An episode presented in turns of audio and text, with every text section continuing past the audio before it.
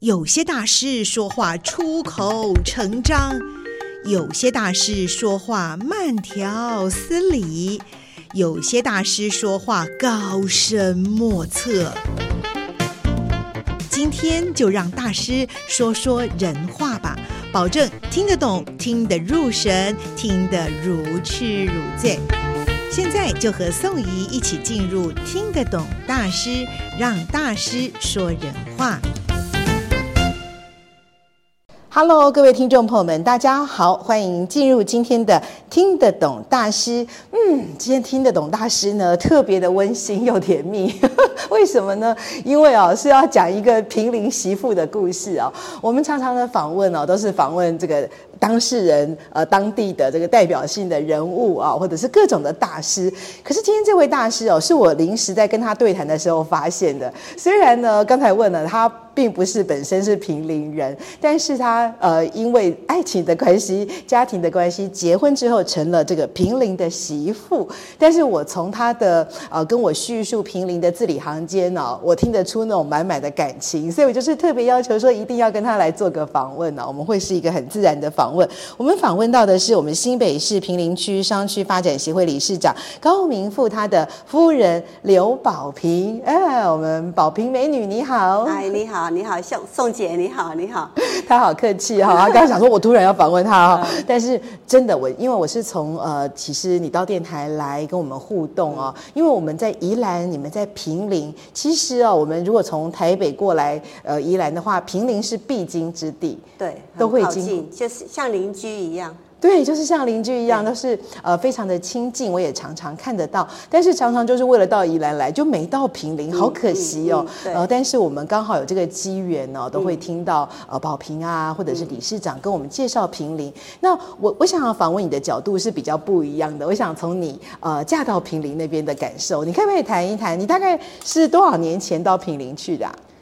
呃，我我嫁给我先生是应该有二。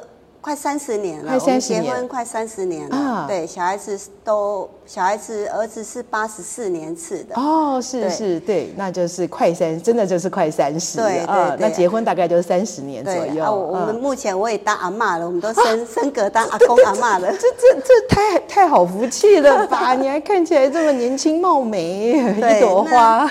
当初我跟我先生 认识的时候，因为我先生那时候在台北工作，是，然后他是。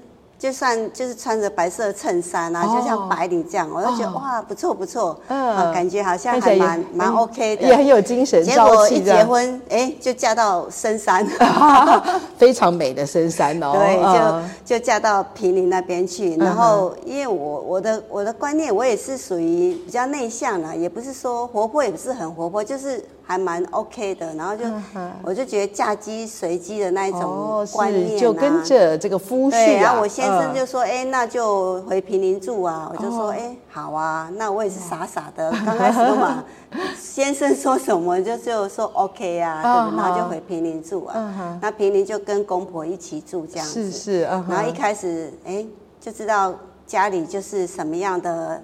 的那个事业就是茶叶哦，茶叶对，平林好像我们这个制茶、种茶、制茶的产业是特别的兴盛哦。对，嗯，因为当初认识，当然知道他们家在做茶，但是也不是常常去啊，那就是说偶尔只是了解一下，没有到那么深入。嗯，那结婚之后就完全就哎，就是哎就知道大概怎么回事。嗯已经到了在地了，就是慢慢的认识跟了解，然后就一切就从头开始学习嘛，嗯、对不对？我们为人媳妇就从头开始学习啊。你真的是一个非常好的典范呢。然后，然后，哎，那时候就是哦，那时候的茶真的非常的。忙碌，忙碌，每天卖茶。那我公公啊，他就是要去跟茶农买茶。那我们自己也有茶园，是因为自己的茶园是不够销售，所以一定要早期都会透过跟茶农，茶农他们只要是种茶，是他们种的茶就是我们就是他会卖给一些茶贩，对，跟我们店家，是对。他有的自己比较没有对外去行销品牌的领域，行销能力比较没有，这样对他来说也很好的一个模式，有各自的，他们只要是种茶，啊，我们就是卖茶。对对对，对，然后就是民国八十几。年是很忙碌的，一每天生意真的非常的忙，至少都要两桌三桌这样在泡茶。哦，因为那时候很多客人前来，茶非常的需求。那时候没有什么，没有什么八十五呃八十五度 C 啊，也没有什么咖啡那么兴盛。啊哈哈。呃，一般大家都是说，哎，呷饱啉茶，呷饱是啉茶。那所以那时候的茶。是呃销路是很好的，嗯，然后大家也都是一斤一斤，每次都是一斤半斤，然后都是那种半斤以上或一斤的包装哦，不是说像现在二两四两这种。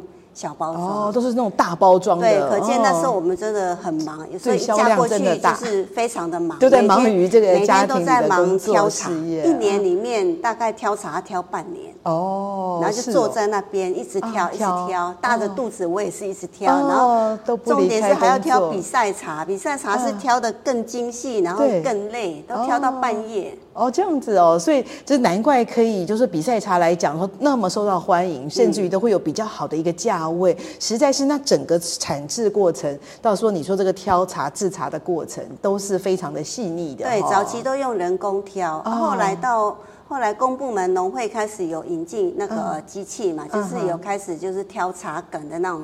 机器呀、啊，是是，才稍微诶，有些人就开始分工，有些人就是把把茶就拿到公部门去，为了节省时间啊，跟人力，就利用机具对，来做一些所以一开始我那时候嫁过去是很辛苦的时候，都是人工，人工都 都是人工在挑啦。对，但是也也是学得了这个一技，就是一般人不会知道的专业技术，那也是很美好的一个回忆了。我觉得，而且那个应该是大家一起做吧，哈。对对，那就是大家然后围坐在。就坐在那边挑茶啊，就是家庭及工厂，工厂及家庭，对，然后也是生活，也是工作。生活 对，那时候的的那个那个什么茶叶，那个真的是很兴盛啊。对，还有其实平林哦，对我来说，除了这个茶的这个代表性之外，我从小都对平林的自然景观呢，也有一个很深刻的印象。那不晓得您在结婚到了平林之后，除了忙于这个工作之外，有没有机会去感受一下这个大自然的风光啊？人家都说平林好美，好美。对，是。其实平林真的是很美，但是我们那时候刚结婚的时候，前面十年没什么机会出去。因为就是带小孩呀、啊，其实都守在那个店面，是大部分就守在店面跟就在做服务了，对，我们的 制茶那个地方老家这样出入是啊，我也很少说哎跟着去哪里去哪里，所以认识的可能就周遭啦，啊、生活的环境的周边，没有说到后呃往其他的，我们平林有七个里。哦，有七个里，有七个里，所以还各有特色。其实很大，其实是很大。然后我先生以前是在公部门呐，他也是在平林乡公所那边，所以他他其实他他对平林的认识真的是非常的广。他其实很多都是他都知道，因为从小出生在平林，然后他在公部门也工作，然后有一些做事什么，他都要到各个里去去服务。是，所以他对平林可以说是。熟悉，非常的熟悉啊。平林的历史啦，对，然后哪家哪户啊，然后因为以内他以前是就是说做那个工程的嘛，所以哪边要修修补补，他都蛮了解的。对对对，环境都非常的熟悉。环境很熟，但是我我是没有跟着他去的，因为我们在家里就忙得。啊，就很忙真的是，呃，他有主外，你有主内，但是我相信你也是，因为我看你平常平常跟他的这个互动，也是很重要的一个推手。对，哎，那这个推手推着推着呢，又把平林应该又带到一个不同的境界了。那到后期就是说，现在小孩子长大了，那他现在也是接了一个商圈的那个理事长。那这就比较有机会，我也有偶尔就会跟着他，哎，到处走走。因为如果有朋友来的时候，我也就会跟着他，哎，去哪里去哪里，哎，放。后来这两三年，我觉得我哎，我对平林认识更深，然后很多企业家也都常住在平林。啊，对呀，哦，这一点真是不得了，就是开了很眼界啦。以前我真的是井底之蛙，每天就守在那个店面呐，哈，然后三餐呐，对对对。哦，你太客气了。其实说实在也很辛苦啦，比较传统，平林人都很传统。哦，质朴，非常的质朴。对，然后大部分就是三餐啊，侍奉呃。对呀、啊，你看你真的是又孝顺，然后又能够帮夫，然后最好的是孩子还带那么好。你说做阿嬷，我到现在还觉得啊，有怎么可能啊？笑脸阿嬷。缘分啊，对啊，对，我们感恩、感恩小孩子说让我们那么快做阿嬷。对，这个在现代的社会又更不简单，对，又更不简单。现在孩子愿意结婚，还愿意生孩子的哈，抚育下一代的，这是你们教的好。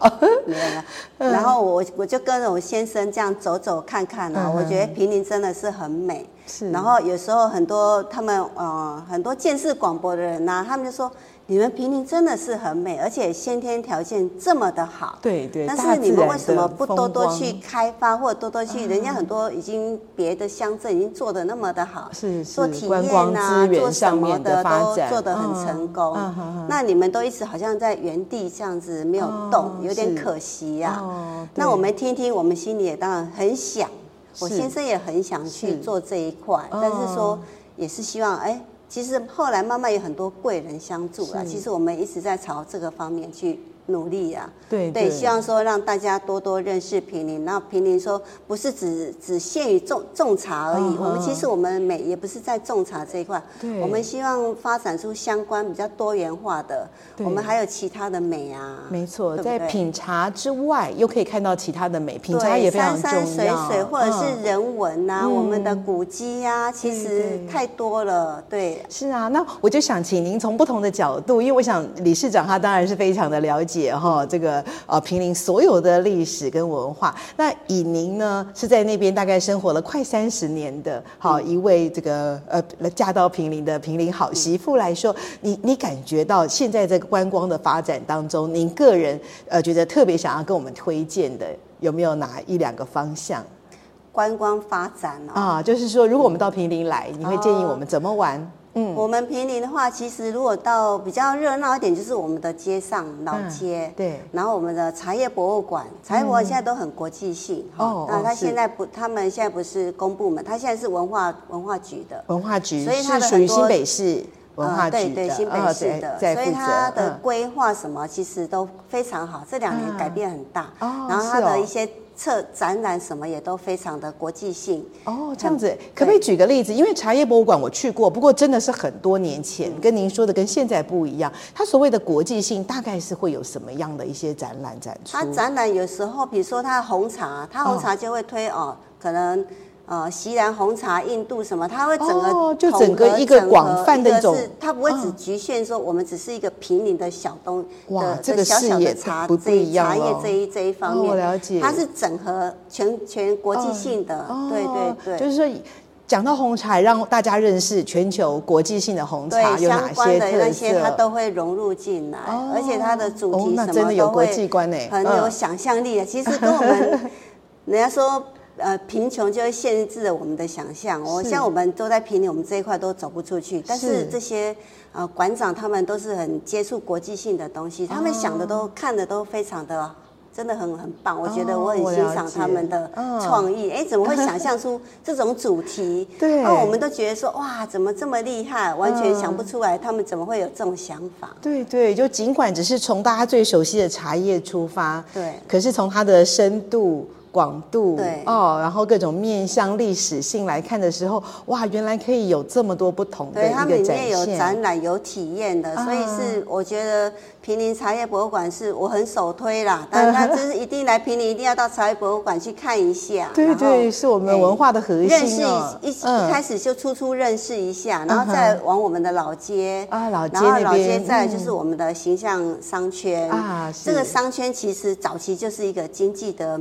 对啊，我记得以前我我们还要走北宜公路的时候，是不是都会经过啊？必经之路，对不对？都要去那边补给营养哎，对，买个水，买个茶什么的。炸西虾啦，然后海鸡精啊，回忆都回来了，那个都三十年前了，回忆都回来了。对对对，那个时候早期西虾都很新鲜啊，然后炒米粉啊，低味贵，低味汤啊，那是鼓励我们前进，还能够在北宜上面要前进到宜兰的一个动力。，然后上个厕所，然后那时候茶叶其实哦都是一整斤一整斤在卖的，一定要带回去的，包装的，不是这种小小包装的。对对对，大家就是难得来一趟，都是整包带回去的，很大包这样子。